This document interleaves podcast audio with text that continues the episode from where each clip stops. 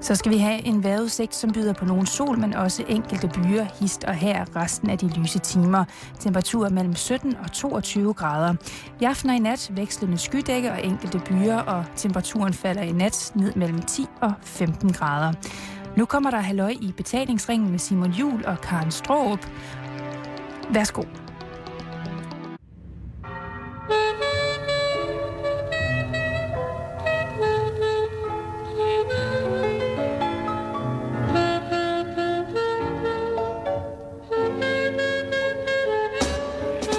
Er sådan for, øh, for nogle mennesker, at øh, de er usikre på deres egen seksualitet et eller andet sted.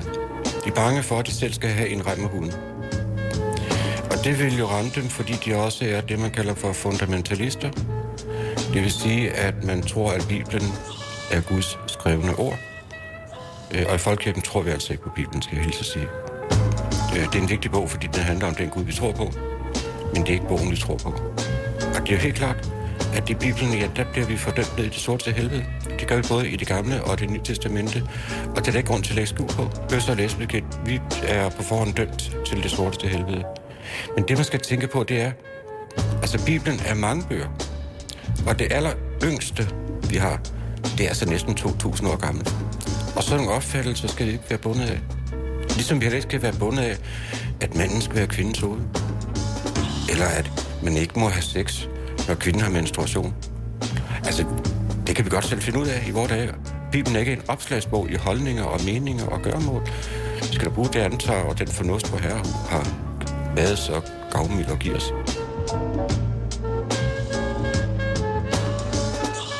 Du lytter til Radio 24 og Halløj i betalingsringen. I dag der snakker jeg med sovnepræst Ivan Larsen, der har været 36 år her ved St. Stefans Kirken på Nørrebro i København. Vil du ikke øh, fortælle, hvorfor at øh, I har et telt i haven? Hvad skete der i lørdags? Jamen, der skete det, at øh, vi tidligere på året begge to, både O og jeg, er blevet 65 år. Øh, der er sket det, at vi øh, har boet sammen i 25 år. Der er sket det, at øh, jeg holder op som præst, og vi fraflytter. Ja, det er sådan noget, der er mindre betydning, kan man sige. Fordi det, som vi egentlig markerede i lørdags, det var, at vi fik en officiel kirkevelsignelse med et af hendes majestæt dronningen autoriseret ritual. Øh, og det er første gang, det har kunnet lade sig gøre. Øh, og det vil vi gerne markere. Vi har samtidig øh, fremsendt brev til kommunen om, at vores partnerskab skal omdøbes til et ægteskab. Og så får vi en hvilesesattest. Og så tænkte vi på, Jamen alle de her begivenheder, som er væsentlige for os, det skal der markeres ved en megafest. Øh, og vi havde den meget, og det var vidderligt en meget stor glæde, at kirkeministeren var med. Han havde, han, ham havde vi inviteret, og han kom sammen med sin kone. Og jeg sætter så stor pris på min højchef, som jeg synes er en rigtig god, skarp politiker. Samtidig med, at han er et dejligt menneske at være sammen med. Nu er de her øh, meget omdiskuterede homovilser endelig blevet vedtaget i Folketinget. Hvordan har du det med, at det sker lige netop som du går på pension? Altså, jeg er simpelthen så lykkelig. Det, som jeg har kæmpet for i så mange år, det bliver virkelighed sådan 14 dage før jeg formelt holder op. Og ovenikøbet, Dengang loven blev fremsat, fremsendte jeg mit eget høringssvar til øh, Kirkeministeriet, øh, hvor jeg klart øh, gik ind for den nye øh, ægteskabslov. Men hvor jeg skrev i mit svar, kunne man ikke gøre det sådan, at det kun er selve tilspørgselen, erklæringen, velsignelsen, fadervor, altså de fire ting, kunne man ikke nøjes med at autorisere dem, og så overlade det til præst og par at finde ud af alt det andet.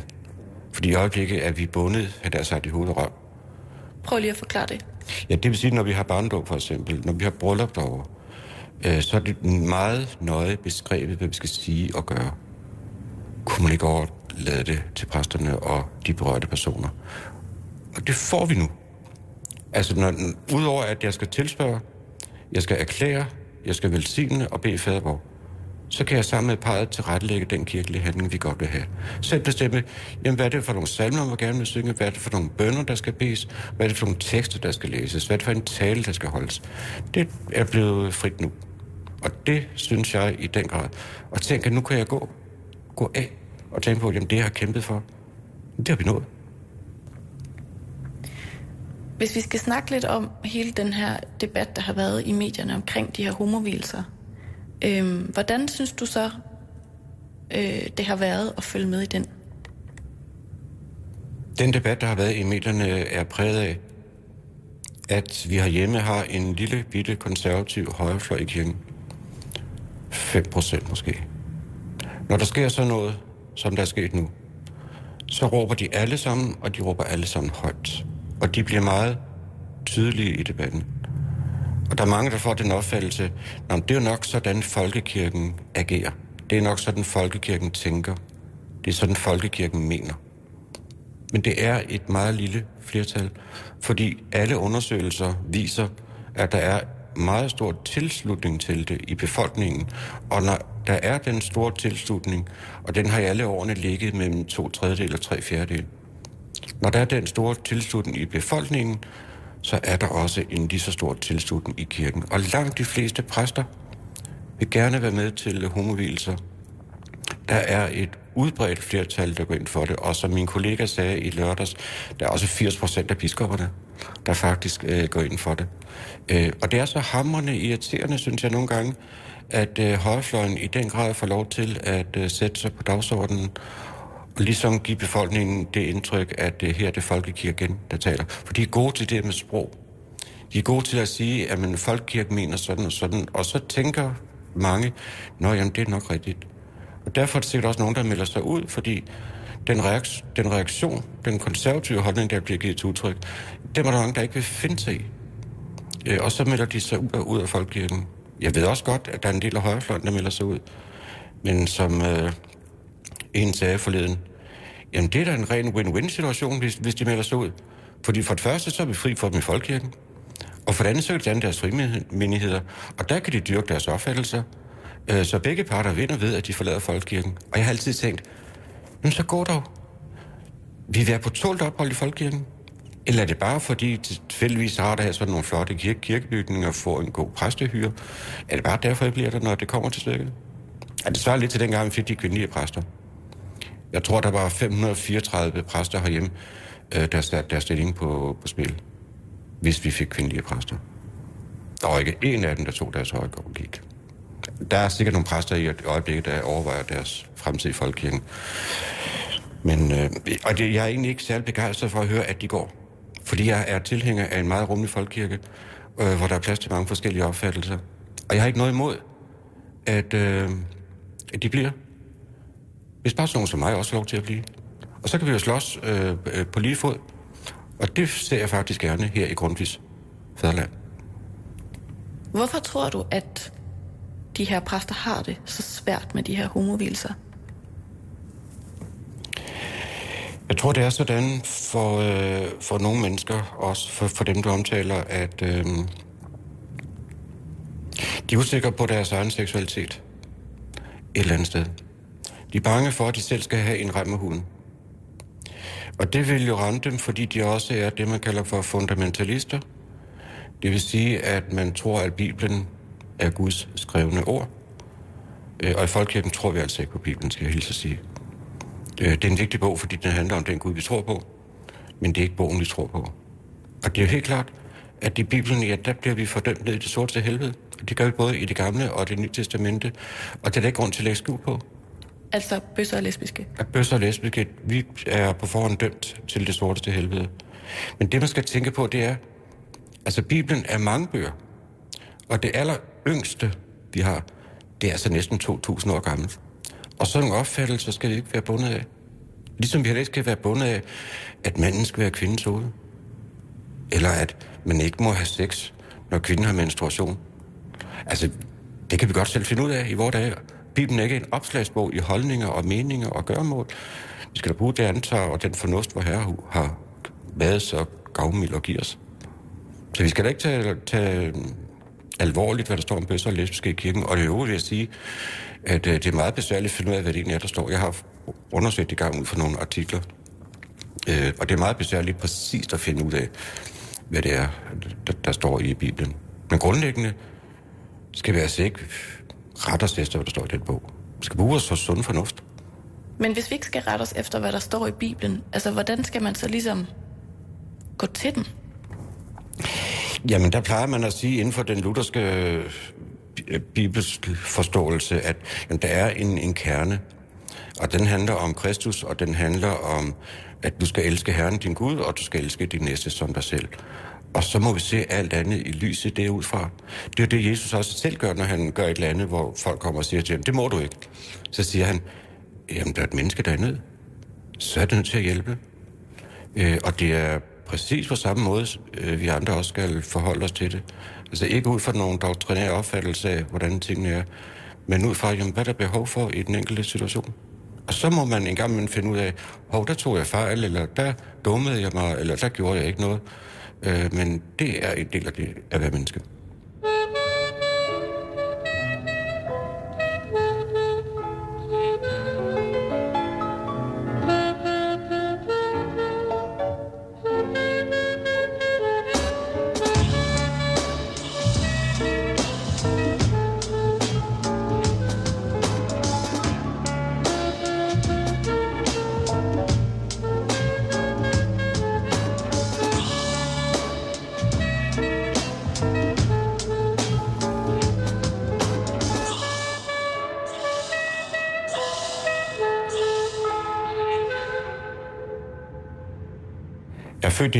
1947, altså to år efter krigen.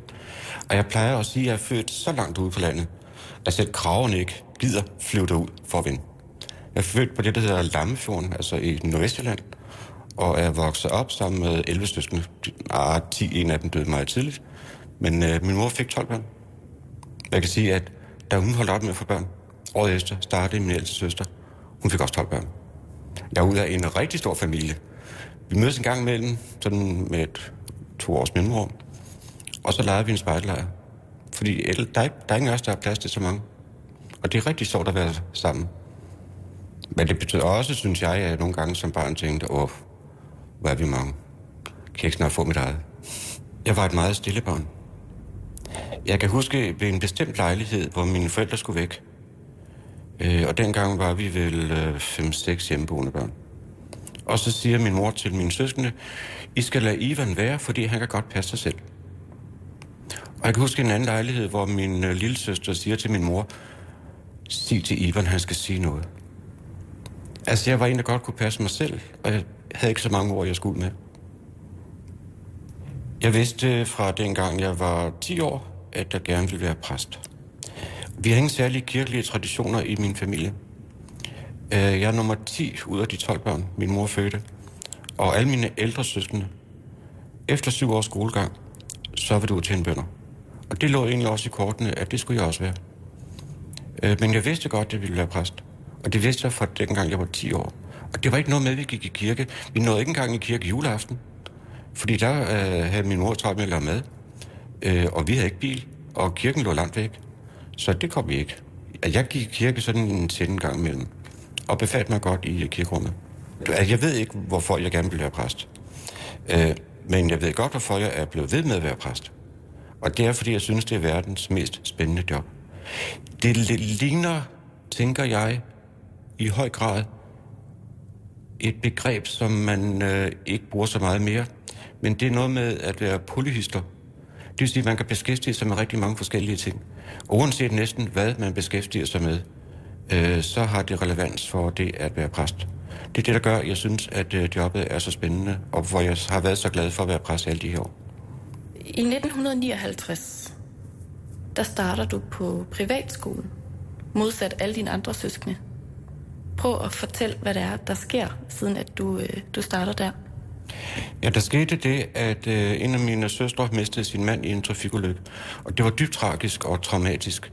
For de kørte på motorcykel, Øh, og så var det en, der kørte ind i dem, og så blev min søster bragt på hospitalet med brækket ben, og mens hun ligger på operationsbordet, så siger hun, hvor er min mand? Deres mand, siger de. Var de ikke alene? Nej, min mand var med. Så kørte politiet ud, eller tilbage til ulykkestedet og fandt ham. Han var slynget ud over øh, rettet på motorcyklen og lå inde i en mark med... Øh, ja, han døde, han døde øh, kort efter. Og det var jo tragisk. Øh, men min søster fik også udbetalt en erstatning for tab af forsørger, og så siger hun til mine forældre, fordi de jo godt vidste, at der sad et godt hoved på mig. Han skal i privatskole. Og jeg vil godt betale. Så hun betalte for min øh, skolegang på Holbæk Privat Realskole, som var en privatskole, og som øh, havde godt øh, ry på sig. Det var stedet, man lærte noget. At skolelederen var lidt mærkeligt i affald, man så med. Altså, der, der var nogen, der bogstaveligt talt blev tævet af ham. Han var simpelthen øh, brutal, og han var strid ud af alle grænser. Jeg kan huske en gang i et matematiktime, hvor vi skulle løse opgaver, uh, og så havde han skrevet opgaverne op på tavlen, og så tænkte jeg på, at der er et eller andet, der ikke fungerer. Og jeg rakte hånden i vejret og sagde, sig mig, er der ikke skrevet forkert på tavlen? Han har skrevet den samme opgave to gange. Der var bare en fejl i den ene. Derfor var den ikke til at løse. Han stirrede bare ondt på mig. Hvad bildte jeg mig ind? Og gør ham opmærksom på, at han havde begået en fejl øh, han var ikke så god en pædagog. Men det var en øh, skole, som øh, jeg satte stor pris på. Og det er faktisk sådan, at vi der tog øh, realeksamen derfra, og det ligger helt tilbage i 64, ja. Øh, vi mødes faktisk ikke årligt, men næsten årligt, og gør det stadigvæk og har det så godt sammen, fordi vi kan huske og spørge til, når lever din far stadigvæk, og hvordan går det med din lille søster, og hvordan går det med børnene? Vi kender hinanden så godt, og kan så godt lide at være sammen. Nu har vi snakket om øh, din rejse fra Lammefjorden til Nørrebro her i København. Øhm, hvordan var det så, da du i sin tid øh, blev præst her ved Sankt Stefans Kirken? Øhm, du flyttede ind alene i en præstebolig. Og øh, var der nogen, der sådan så skævt til, at, at du ligesom ikke kom med, med den sædvanlige pakke af kone og børn og så videre? Altså, man var vant til her på stedet, at der var singlepræster. Der var rigtig mange af mine forgængere og tidligere præster her, øh, som var singler. Øh, det var slet ikke noget, man spurgte til øh, dengang, fordi det var man så vant til. Øh, og der var heller ingen, der spurgte mig. Jeg kan huske lige i starten, hvor jeg boede her, at øh, jeg skulle have et nyt komfur. Og så ringede jeg til min lille søster og sagde, skal vi ikke øh, følge sig øh, og tage byen og finde et komfur? Og straks så løb rygtet i hele sovnet. Ivan har fået en kæreste. Og jeg holdt bare min kæft, fordi det var jo sådan med til at lægge øh, det der slør omkring, øh, hvem jeg egentlig var. Fordi jeg havde vendet mig til, øh, både da jeg gik i gymnasiet, hvor jeg gik på en drengeskole, og i forsvaret, hvor der også først og fremmest var mænd, at lægge sådan en jernring øh, omkring mig, øh, sådan jeg var vant til at holde min kæft, øh, omkring hvem jeg e-, egentlig var. Så det, det var jeg så vant til, at øh, jeg skulle være inden for den der beskyttelsesmaske. Så der kom ikke en lyd over mig. Men så var sket der det, at jeg øh, efter at have været her i fire år, blev bedt om at søge stillingen som sovnepræst. Og så sagde jeg til den daværende formand, at hun skulle lige være klar over, at jeg var bøsse. Og det vidste hun godt. Og jeg sagde også til min daværende kollega, du skal lige være klar over, at jeg er bøsse. Ja, det ved jeg godt, siger han. Og så på, ok, så siger det ikke til flere. Fordi det er de vigtigste personer. Og de vil stadigvæk godt have mig. Øh, og det var så i øh, slutningen af 81, jeg blev øh, sovnepræst, og dagen efter øh, jeg havde fået stillingen, eller var blev indsat, så får jeg til Kyberen og var væk et halvt år. Men jeg havde så inden da jeg skulle være feltpræst for de danske FN-soldater. Og havde vidunderligt halvt år på Kyberen. Og det første, vi gjorde, den, det er midt i november. Der var så hundekoldt herhjemme, kan jeg huske. Noget af det første, vi gjorde, det var ud og plukke øh, appelsiner fra træerne. Det var lukken dernede. Men jeg havde besluttet mig, inden jeg tog derned, at øh, når jeg kom hjem, så skulle der altså ske noget, for jeg, jeg kunne ikke holde til at være single. Jeg synes, jeg var ved at gå i øh, stykker af det. Og tænkte på, hvis det her skal fortsætte, så behøver det ikke at fortsætte. Øh, så da jeg kom hjem, så fik jeg langt om længe taget mig sammen til at komme ind i landsvindingen for bøsser og lesbiske. Og jeg tænkte på, at jeg lærer jo ingen at kende bare ved at have et medlemskort i hånden. Så jeg startede i en øh, basisgruppe. Og da der går nogen tid, så kom en fra min basisgruppe. Det var også på den konto, til at begynde at komme ud i bøssemiljøet. Og så siger han til mig, øh, der er noget, der hedder Radio Rosa. Der er en præst med. Han holder op. Var det ikke noget for dig? Nå, tænkte jeg, jeg aner ikke noget om radio. Men jeg kunne da kigge på det. Og så en søndag troppede jeg op på radioen og sagde, her er jeg. Ja, nu skal du lige... Her siger en, der hedder Erik. Øh, her er der en stol og et bord og et stykke papir og en blyant. Og så skriver du bare, hvad du gerne vil sige dine søndagstanker. Og når du har prat, så kalder du bare på mig. Så optager vi. Nå, tænkte jeg. Jamen, det må jeg også se, om jeg kan finde ud af. Og så blev jeg hængende derinde. Øh, og det betyder altså hver søndag øh, aften, og mandag formiddag, tror jeg det var, med genudsendelse, jamen, så lød det jo i Radio Rosa, øh, søndagstanker ved sovnepræst Ivan Larsen. Så begyndte jeg jo at kunne miste noget af min anonymitet. Fordi nu begyndte folk at vide, hvem jeg var og hvad jeg var.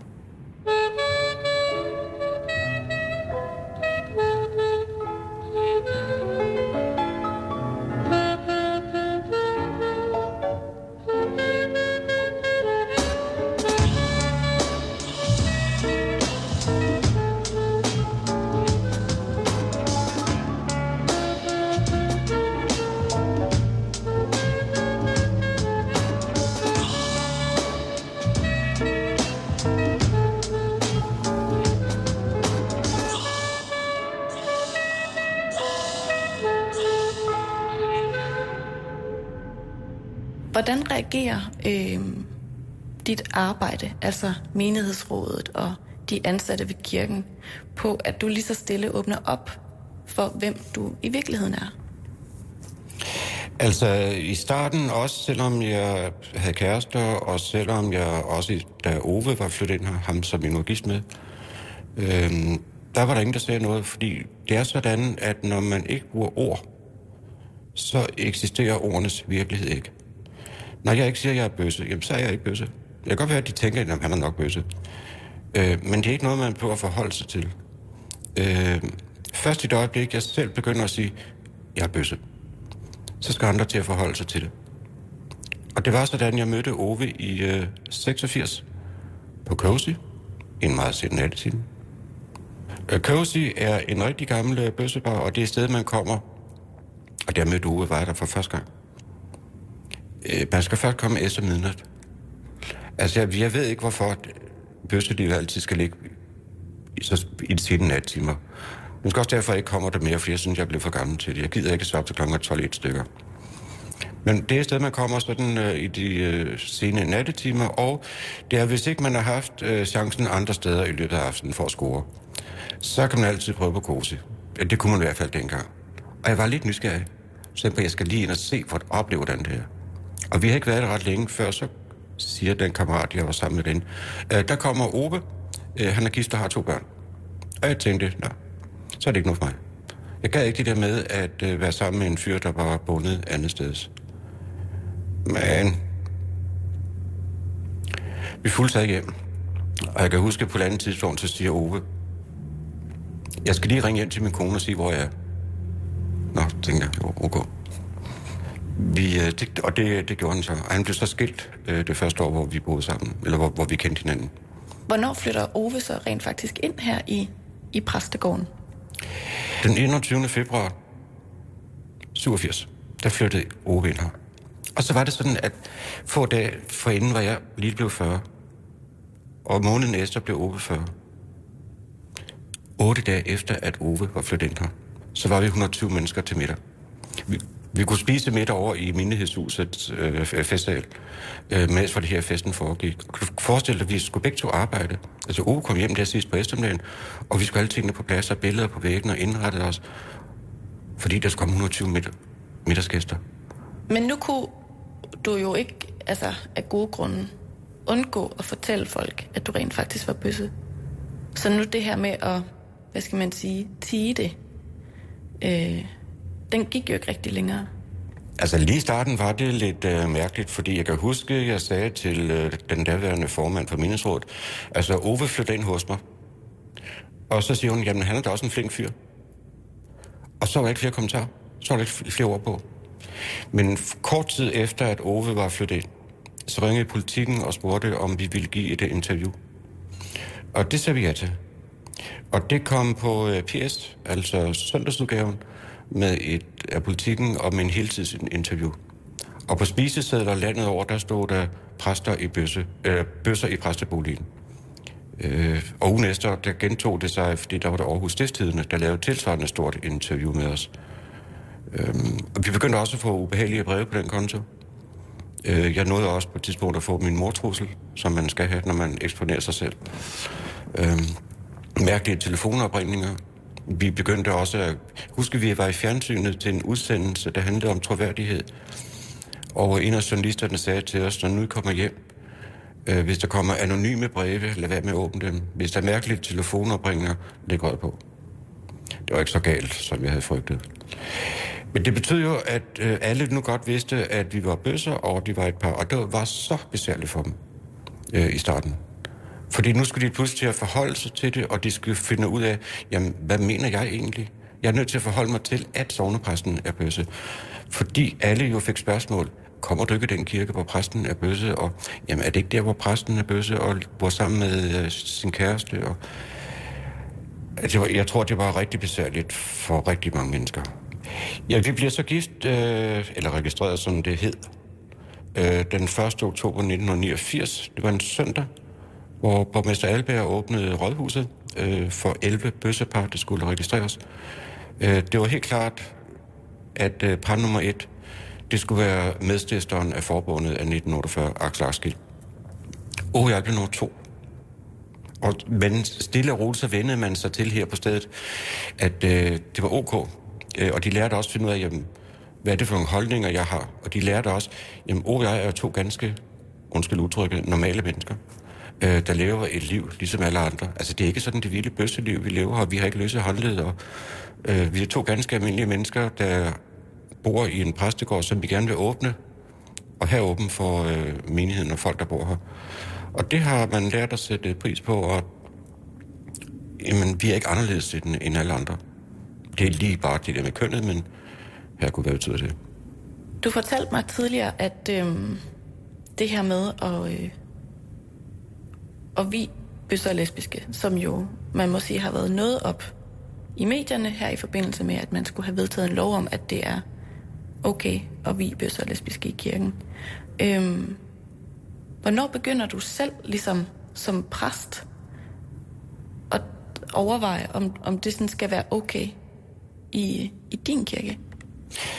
Altså, jeg har jo altid øh, haft en opfattelse, at bøsser lesbiske skal kunne øh, blive gift på lige fod med alle andre. Og det er jo først blevet muligt her fra i år. Men jeg startede i øh, 86, hvor jeg blev spurgt om, og jeg ville øh, vi øh, to bøsser. Øh, og så snakker jeg jo med mit øh, personale om det, og siger, hvad, øh, er det ok med jer? Øh, det er, der, der, der er nogen, der har gjort det før mig, siger jeg. Øv, siger organisten. Det er ikke engang den første kirke, der gør det. Øh, og det gjorde jeg nogle gange, og jeg stillede de spørgsmål, som jeg normalt stiller, når jeg virer folk. Øh, og det fik jeg en næse for af biskoppen. Og så lå jeg være med at stille de spørgsmål, jeg ikke måtte stille, men jeg gjorde alt det andet. Og det fortsatte jeg med i rigtig mange år. Øh, der var nogle gange er til sådan lidt opmærksomhed omkring det, øh, men det er fuldt ud lovligt.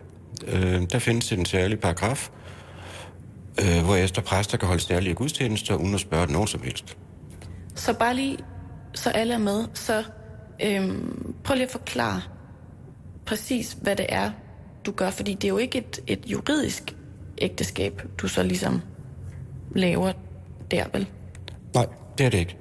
For det, har, det må jeg ikke. Det er først med den nye ægteskabslov, at øh, præster må gøre det. Det, som vi som præster har kunnet gøre, og det er en udvikling, der har taget lang tid, det er at øh, velsigne parret. Øh, og det, der betyder noget for parret, det er selvfølgelig også, at det juridiske er i orden. Det har man siden 1989 skulle klare på rådhuset. Øh, men det, som mange også vil have i orden, det er det kirkelige. Øh, fordi de er lige så vel troende som alle andre, og de har lige så... Ja, de har det samme ønske om at få et kirkebryllup. Det kan godt være, at det juridiske er taget ud af det, eller var taget ud af det. Men alt andet, det får de jo, og det har der været et meget stort ønske om. Øh, så det er så det, jeg har har givet dem, og jeg tror, jeg har velsignet øh, små 100 par øh, i årenes løb.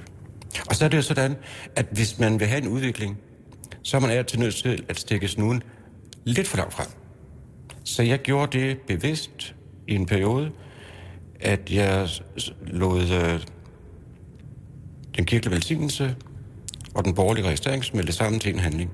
Jeg sagde simpelthen til parret, hvis I har en gistefod, så sig til ham, og han ikke godt vil komme ud i Stefankirken. Så klarer vi det helt på en gang. Og på den konto havde jeg for eksempel Claus Bondum øh, to gange i kirken til at øh, forrette selv det juridiske, så klarede jeg det kirkelige. Prøv lige at forklare, hvordan det foregik.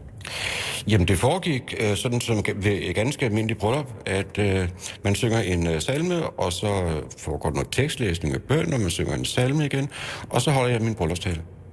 Da bryllupstalen var overstået, så sagde jeg, nu skal I gå ned til Claus, han sidder dernede øh, ved bord, øh, og så klarer han det juridiske for jer, og når det er overstået, så kommer I tilbage til mig, og så får I den kirkelige til.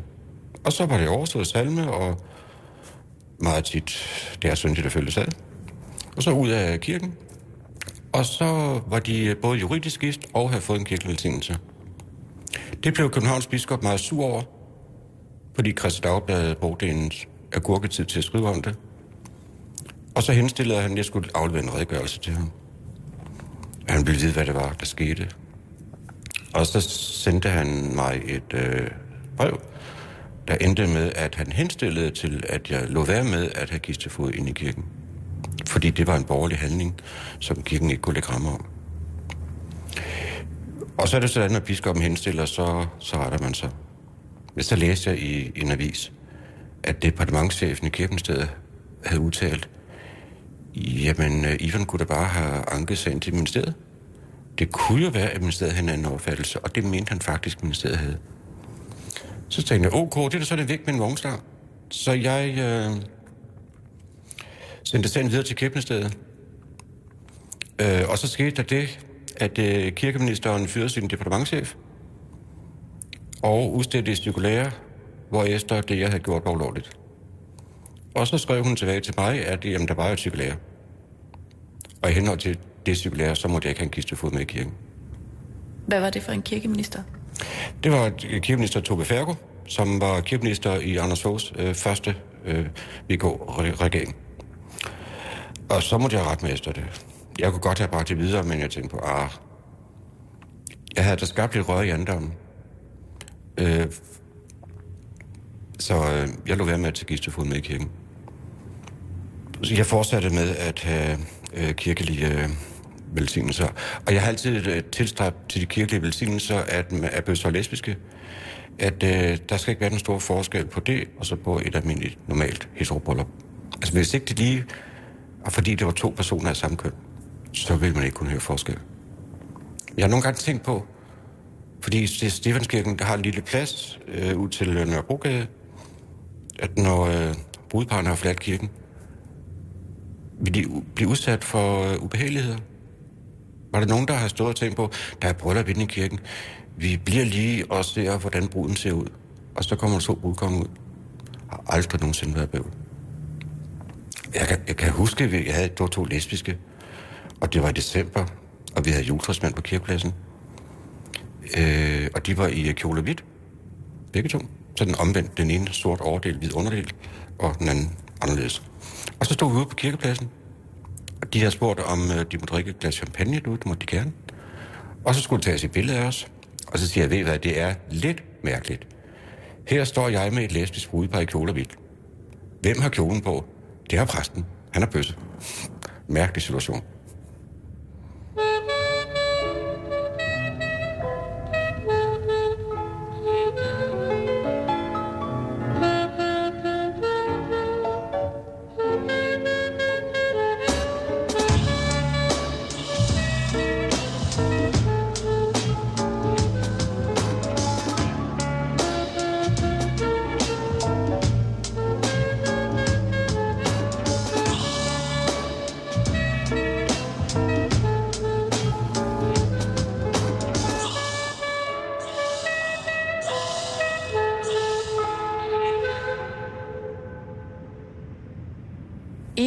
Medierne øh, har der været rigtig, rigtig, rigtig meget fokus på alle de præster, der er imod homovilser. Og det har jo også, som du selv nævner, haft nogle konsekvenser, at der er mange, der har meldt sig ud af folkekirken, og der er meget snak om, at øh, folkekirken bliver mere og mere presset. Øhm, hvor har alle de præster, som rent faktisk gerne vil vi homoseksuelle, hvor har de været i det her mediebillede? De fleste af dem har været meget tavse. Jeg snakkede med en øh, øh, nabokollega her for en tid siden og spurgte hende, øh, har I dit menighedsråd indgivet et øh, høringssvar? Nej, siger hun, det har vi da ikke. Fordi man siger ikke noget, når man er enig med de lovforslag, der bliver fremsat. Det første øjeblik, man er modstander, at så råber man højt. Langt de fleste af mine meningsfælder, jamen, de holder deres kæft øh, og tager de øh, homobrylluper, øh, de, de bliver spurgt om. Det skal nok finde sted, der men de fleste, som sagt, de siger ikke noget, fordi de er enige med lovforslaget. Jeg synes i gang med, at det, så er jeg nødt til at råbe højt. Øh, så er jeg nødt til at, at blande mig og, og, og sige noget. Men det er altid det bedste, det er, hvis en til heterokolleger, hvis det er dem, der tager ind i forsvar og går i præsten for en. Og det virker altså meget bedre, fordi de altid kan tænke om mig, hvis jeg siger noget. Han melder bare sin egen kage. Der foregår ligesom en, en debat i Folketinget, og så er der ligesom den offentlige debat, som bliver fremstillet i medierne. Og selvom at der er mange af jer, af jer præster, der er for lovforslaget, kunne man måske undre sig over, at øhm, at de her præster, der er imod, har fået lov at fylde så meget, uden at de ligesom har hævet debatten over i, i det modsatte hjørne. Hvad, hvad er forklaringen på det, tror du? Altså, øh, for dem, der står der rigtig meget på spil, det kan jeg godt se. Men nogle gange tænker jeg altså også, at det er mediernes egen skyld. Øh, når jeg for eksempel skal øh, i en eller anden tv-debat om, om det her, så vælger man bevidst en, der er rabiat modsat mig. På trods af, at man jo godt ved, at når man stiller to meget store modsætninger over for hinanden, så kommer der ikke noget ud af det. At vi vil simpelthen øh, stå i hver vores hjørne og råbe til hinanden. I stedet for at vælge en øh, lidt mere blød øh, tilgang, så vil medierne hellere have sådan den mere skarpe dækning. Fordi det giver de bedste overskrifter, øh, øh, og dem vil, vil man gerne ud med som et. Så jeg må indrømme desværre, at medierne har en del af skylden. Jeg kan da sige det, men det tror jeg altså. Øh, og så vil de vel også gerne ligesom øh, dækkes, altså højrefløjen vil gerne dækkes ind, øh, at hvis de ikke råber højt, så kunne de blive mistænkt for øh, at mene noget andet, end de skal mene. Synes du, der er noget om snakken, når man siger, at dem, der rent faktisk går ind for homovilser, har været lidt stille? Jamen, jeg synes helt klart, at øh, størsteparten af de præster, som går ind for homovilse, jamen, de er stille. Og jeg synes også, de er for stille. Øh, de, burde, de burde råbe lige så højt op, øh, som øh, deres øh, modstandere gør. Men det må jeg jo erkende, at øh, det gør de ikke, fordi, tror jeg også, der er så mange præster, der ikke er begejstret for medierne. At det kan godt være, at nogle medier synes, at det er noget stort og flot til at komme i medierne, øh, men de fleste præster bryder sig faktisk ikke om det. De fleste mennesker bryder sig faktisk ikke om at komme i medierne og blive udstillet, at blive eksponeret. Øh, de er bange for, at, øh, tror jeg, at, at de ikke kan magte det, øh, at mediefolk er sådan nogle forfærdelige mennesker, der bare er ude på at snyde og bedrage, og, øh, og sådan er billedet heldigvis ikke. Men de er bange for det. Det, det, det gør jeg også for eksempel, at øh, hvis øh, jeg skal medvirke i en tv-udsendelse, de kommer og spørger, øh, må vi filme i kirken? Fordi vi godt have sådan nogle øh, billeder, der viser, at du er i funktion. Og så må jeg sige, nej, det må I ikke. Fordi jeg er nødt til at tage hensyn til dem, der er i kirken, for jeg ved, at der vil være nogen, som ikke bryder sig om, at de bliver filmet og kommer i fjernsynet. Sådan er det faktisk for de fleste, og præster adskiller sig ikke fra dem. Så du mener ikke, at det har noget at gøre med, at de er bange for at tage diskussionen? Nej, den tror jeg gerne, de tager bare ikke, når der er presse på. Nu siger du selv, at du har været med til sådan en gang imellem at skubbe grænserne lidt ekstra. Kan du prøve at forklare, øh, hvad det er, Sankt Stefanskirken her på Nørrebro øh, rent faktisk har gjort for bøsser og lesbiske? Altså, det har jo faktisk øh, gennem rigtig mange år været sådan, at menighedsrådet her ved Stefanskirken har bakket mig 100% op. Ikke bare sådan med, at øh, jamen, det er også ok, du har bøsse, ja, det er også ok, du bor sammen med Ove, det er ok, I er gift med hinanden, eller laver i partnerskab. Nej, jeg sådan får direkte besked fra menighedsrådet på, du skal fortsætte den kamp. Og du skal lade, lade være med at lade dig tryne af en biskop, der bliver sur på dig, eller en kirkeminister, der ikke kan lide dig. Du skal fortsætte den kamp, og du skal fortsætte med også at gå et skridt længere, end du egentlig må. Og nu er det sådan, nu holder jeg op. Og så siger en formand til mig, altså den der homovenlige linje, som Stefanskirken har ført, øh, den vil vi gerne have fortsætter, også når du har holdt op. Det er sådan her, at både blandt mindesrødder og personale, og selvfølgelig også blandt menigheden, jamen der er masser af både bøsser og lesbiske, så her er det ikke noget problem. Men det er vigtigt, fordi Stefanskirken vil gerne være en særlig kirke. Øh, vi synes, vi har et budskab, der er så godt, at vi gerne vil ud med det. Stefanskirkens overordnede motto, det er den åbne kirke. Og det betyder ikke bare, at kirkedøren står åben. Men vi vil også gerne være åbne over for andre mennesker, uanset hvordan de er farvet, øh, han er snart også religion, øh, seksualitet. Øh, der vil vi gerne vise øh, åbenhed, fordi vi tror, jamen, det er derfor, vi er kirke. Og vi har ikke spor imod at sige, vi vil gerne se mange mennesker i kirken. Vi vil gerne dobbelt så mange, som vi er vant til. Vi kan gerne fordoble antallet af dem, der kommer i kirken hvert år. Vi har ikke noget imod at være en populær kirke. Så er vi også nogle gange skarpe. Øh, og stiller spørgsmålstegn ved, hvad der i øvrigt foregår i uh, samfundet. Men vi tror, det er den rigtige måde at være kirke på. Og især, når vi ligger her midt på Nørrebro, ud til Nørrebrogade. Hvorfor det? Fordi her er der en øh, befolkning, som er så sammensat, at vi er nødt til, ikke for at læfle, men vi er nødt til at være så forskellige for at øh, nå de mange forskellige mennesker, øh, som er her. Og det er også det, Nørrebro sådan har været kendt for i årens løb. Lige siden bydelen, han er sagt, blev grundlagt.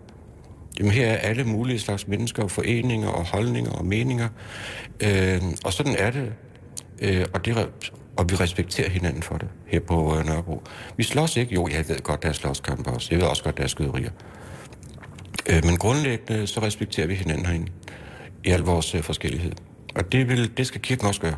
Kirken skal ikke sidde øh, med, og, med sit eget lille øh, halløj øh, og, og putte sig. Når kirken skal øh, blande sig og være en del af det samfund, som den hører til Hvorfor skal kirken det?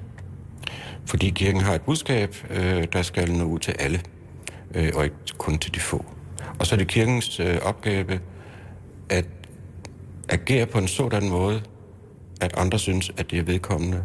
For ellers er der ingen grund til, at vi er kirke, fordi vi har et godt budskab. Man må jo sige, at du har mødt noget modstand undervejs. Øh, ikke kun som bøsse, men også som bøssepræst.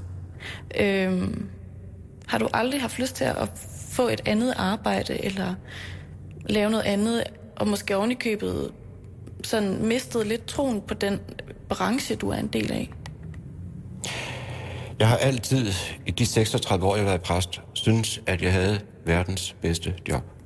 Man kan ikke forestille sig, synes jeg, noget job, der er bedre end at få lov til at være præst. Og så købet være et så underligt sted som Nørrebro, og bo så helt underligt, som vi gør her. Og have sådan nogle medarbejdere, som vi har her. Jeg synes, det er det mest spændende job, man kan have. Også fordi vi får lov til vi får lov til at være med der, hvor tilværelsen for alvor banker på. Jeg tænker på, vi får lov til at være tæt på når der skal være barndåb, og de kommer med deres små. Vi får lov til at være tæt på, når de skal giftes. Vi får lov til at være tæt på, når nogen dør. Den enorme tillid, som vi bliver mødt med. Vi får lov til at være tæt på, øh, når det gør aller, aller mest ondt i sjælen. Øh, når man vågner om morgenen som præst, kan man godt have en øh, kalender liggende på sit skrivebord. Man aner aldrig nogensinde, hvordan dagen er gået når man øh, går i seng om aftenen. Det er så rigt facetteret et liv, og vi møder så mange mennesker, øh, og får lov til at spille en rolle i deres selvværelse. Jeg kan ikke forestille mig noget bedre job.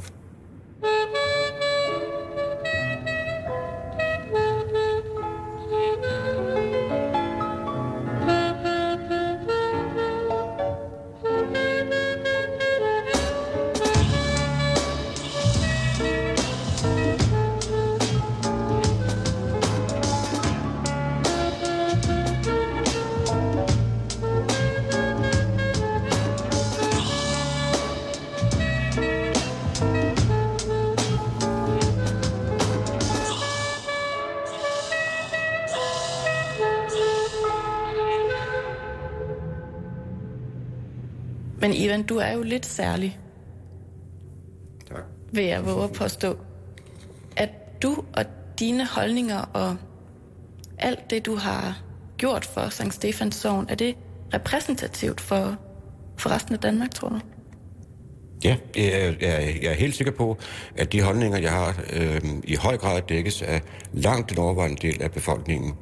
Jeg kan godt huske dengang, det startede i 80'erne. Jeg kan godt huske, da vi fik partnerskabsloven, at den daværende justitsminister sagde, at nu blev Danmark sådan øh, et mekka øh, for bøsser og lesbiske. Nu vil de jo strømme til Danmark for at kunne indgå partnerskab. Øh, og det har vist sig overhovedet ikke at holde stik. Der er derimod en anden ting, der har vist sig at holde stik. Og det er, at engang var Danmark øh, det eneste land. Jamen, nu har de fleste europæiske lande en tilsvarende lovgivning. Øh, Danmark ovenkøbet blevet overhalet. Det vil sige, at vi har sat et eksempel til efterfølgelse. Og det er blevet efterfulgt. Øh, på et eller andet tidspunkt, øh, så bliver det sådan, at alle øh, lande i Europa, og det bliver spredes ud over Europas grænser, jamen de får en lovgivning, der passer til den danske lovgivning. Det vil sige, at Danmark kan være stolt af det her, og det tror jeg også, vi er. Altså ja, altså indtil den der nye øh, ægteskabslov trådte i kraft, der tænkte jeg nogle gange på, det er så for dårligt, at selv et land som Spanien har en kønsneutral ægteskabslovgivning. At der kan bøsser og lesbiske blive gift sådan ærke-katolsk land. Det kan man ikke i Danmark. Det er da for dårligt, tænker jeg. Øh, men tankegangen herfra, den har bredt sig øh, stille øh, og roligt, og selv til USA er der jo flere delstater, som også har tilsvarende partnerskabslovgivninger. Så jeg er fuldstændig opvist om, at jeg er ikke sådan en enlig svale med nogle besønderlige holdninger. Tværtimod, jeg har måske været med til at give dem male og sige dem højt, øh, og det har jeg været rigtig glad for. Jeg har ikke noget mod at slås en gang imellem. Nu øh, går du altså så på pension på søndag den 1. juli 2012. Er der nogle kampe tilbage, som, som du måske har lidt svært ved at overlade, eller som, som du kan være lidt bekymret for for den danske folkekirke? Altså, der er masser af kampe, der skal øh, kæmpes. Øhm, hvis jeg tænker på øh, mit eget område, altså det med, at jeg er bøsse, og nu lever jeg ægteskab med Ove, øh, så vil jeg sige, at øh, den store kamp, som aldrig nogensinde hører op, tror jeg, det er, at vi skal gøre os synlige som bøsser og lesbiske. Øh, det handler om synlighed, og det handler om at informere, øh, sådan at det bliver noget helt selvfølgeligt, naturligt, nærmest kedeligt, øh, at der er mennesker, der holder af deres eget køn. Og den kamp, den, den er langstrakt, for den har mange fjender undervejs. Øh, fordi det kan godt være, at, at nogen synes, at det er ok med en øh, homolov. Men lad være med at vise det alt for meget offentligt. Og der er vi altså nødt til at sige, at vi vil have lov til at være der på samme præmisser som alle andre. Vi vil have lov til, uden at skulle gå og være bange, at vi også kan holde hinanden i hånden at vi også kan give udtryk for, at vi holder af hinanden. Hvad de fleste er ikke er så begejstret for. Jeg kan huske for mange år siden til en skolefest, hvor en af mine tidligere klassekammerater sagde til mig, at det havde der overrasket ham, at jeg også sprang ud som bøsse. Jeg skulle bare lade være med at lægge an på ham. Men hvad er det for en tankegang? Øh, for, for de fleste heteroseksuelle, der er det ok, at man sådan øh, flørter lidt øh, med det modsatte køn, og man kan da også godt nyde det sådan til et selskab, øh, selvom man har sin øh, ægtefælle med. Jamen, sidder man sammen med en eller anden øh, flot dame, jamen, øh, så er det der del af oplevelsen, at man flørter lidt. Hvorfor kan vi da ikke få lov til det? Altså, en ting er, at jo meget jura nu er faldet på plads. Men alt det der med social omgang. Jeg kan huske, min første kæreste fortalte mig, at han var inviteret til et selskab. Og så siger jeg vær, inden til ham. Og der kommer altså andre bøsser, så du, øh, du, du er ikke den eneste. Øh, og det er helt ok. Nå, siger min kæreste. Øh, får jeg en fyr til bords? Nej, nej, nej. Du får da en dame til bords. Øh, må jeg bare danse med en fyr? Nej, det ser vi helst ikke. Og det gav mig sådan en eller anden indsigt i, hvor gennem heteroseksualiseret samfundet er, og hvor meget vi skal slås for. Fordi jeg vil da helst, når jeg sidder i det selskab, have en fyr til bords.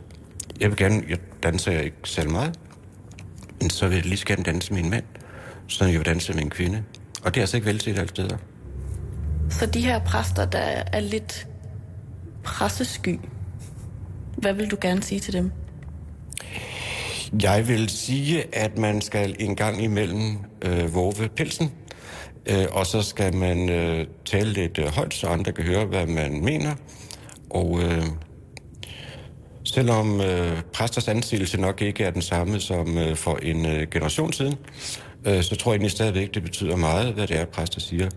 Og det er altså vigtigt, at præsterne melder ud, fordi uanset hvad man øvrigt mener, så spiller vi altså en væsentlig rolle i debatten.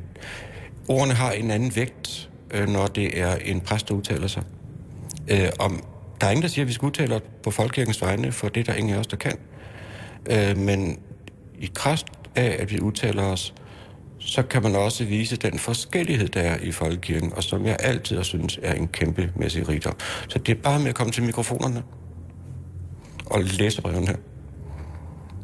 Jeg kunne forestille mig, at der er mange, der undrer sig over, at præster inden for den danske folkekirke kan have så forskellig en opfattelse af, hvad der er rigtigt og forkert. Øhm, hvorfor er det sådan? Jeg tror, det øh, i meget høj grad hænger sammen med en bestemt person, som øh, hed Grundtvig, som levede i det meste af 1800-tallet, og som har øvet en øh, skældsættende virkning på, hvordan vi opfatter vores tilværelse. Grundtvig havde mange mottoer, men et af dem det lyder, at der skal være frihed for Loke såvel som for Thor. Øh, at der skal være frihed til, øh, at vi kan være så forskellige, som vi være vil. Og hans opfattelse var også, at øh, kirken er en borgerlig indretning. Og inden for den borgerlige indretning, der skal alle mulige opfattelser kunne tribes. Øh, og sådan er det rent faktisk også blevet. Man skal jo være utrolig rabiat, før man bliver smidt ud af folkekirken.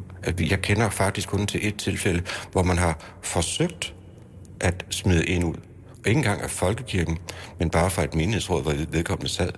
På grund af vedkommendes holdninger. Og det blev jo altså underkendt i retten. Det, det kan man ikke. Øhm, jeg vil også sige, at når man laver lovgivning, så har det for mig altid været sådan, at der er to grundlæggende principper for lovgivning. Den ene, det er, at man lovgiver for fællesskabet, og så er mindretallet nødt til at indrette sig. Eller også lovgiver man for individet, og så må fællesskabet finde ud af, at der skal tages mange forskellige hensyn. Og vi lovgiver herhjemme i vid udstrækning for den enkelte, for individet. Så vi er vant til, at jamen, vi kan være forskellige, og vi vil have lov til at være forskellige, øh, og der er ingen, der skal komme og bestemme over os. Det har vi lært i løbet af de sidste 150 år. Og det gør vi altså. Sådan er det også i Folkekirken, øh, hvor vi har rigtig mange forskellige opfattelser. Den danske folkekirke er allerede nu under voldsom pres. Og det er den på mange forskellige områder.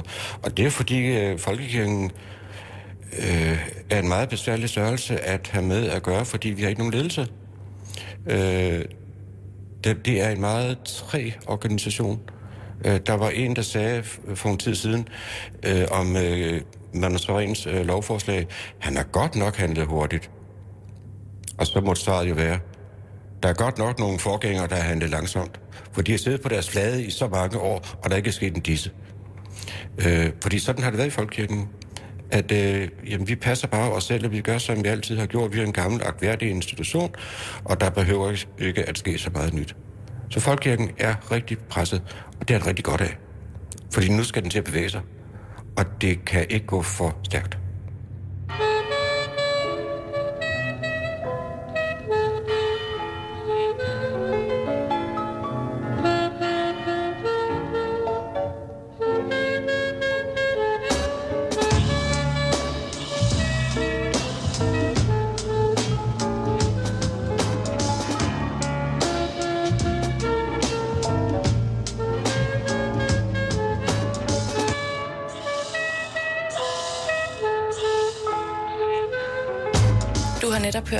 Et øh, portræt af sovnepræst Ivan Larsen, der har været præst ved Sankt Stefanskirken her på Nørrebro i København i 36 år, og som altså nu går på pension. Nu er der nyhederne her på Radio 24 /7.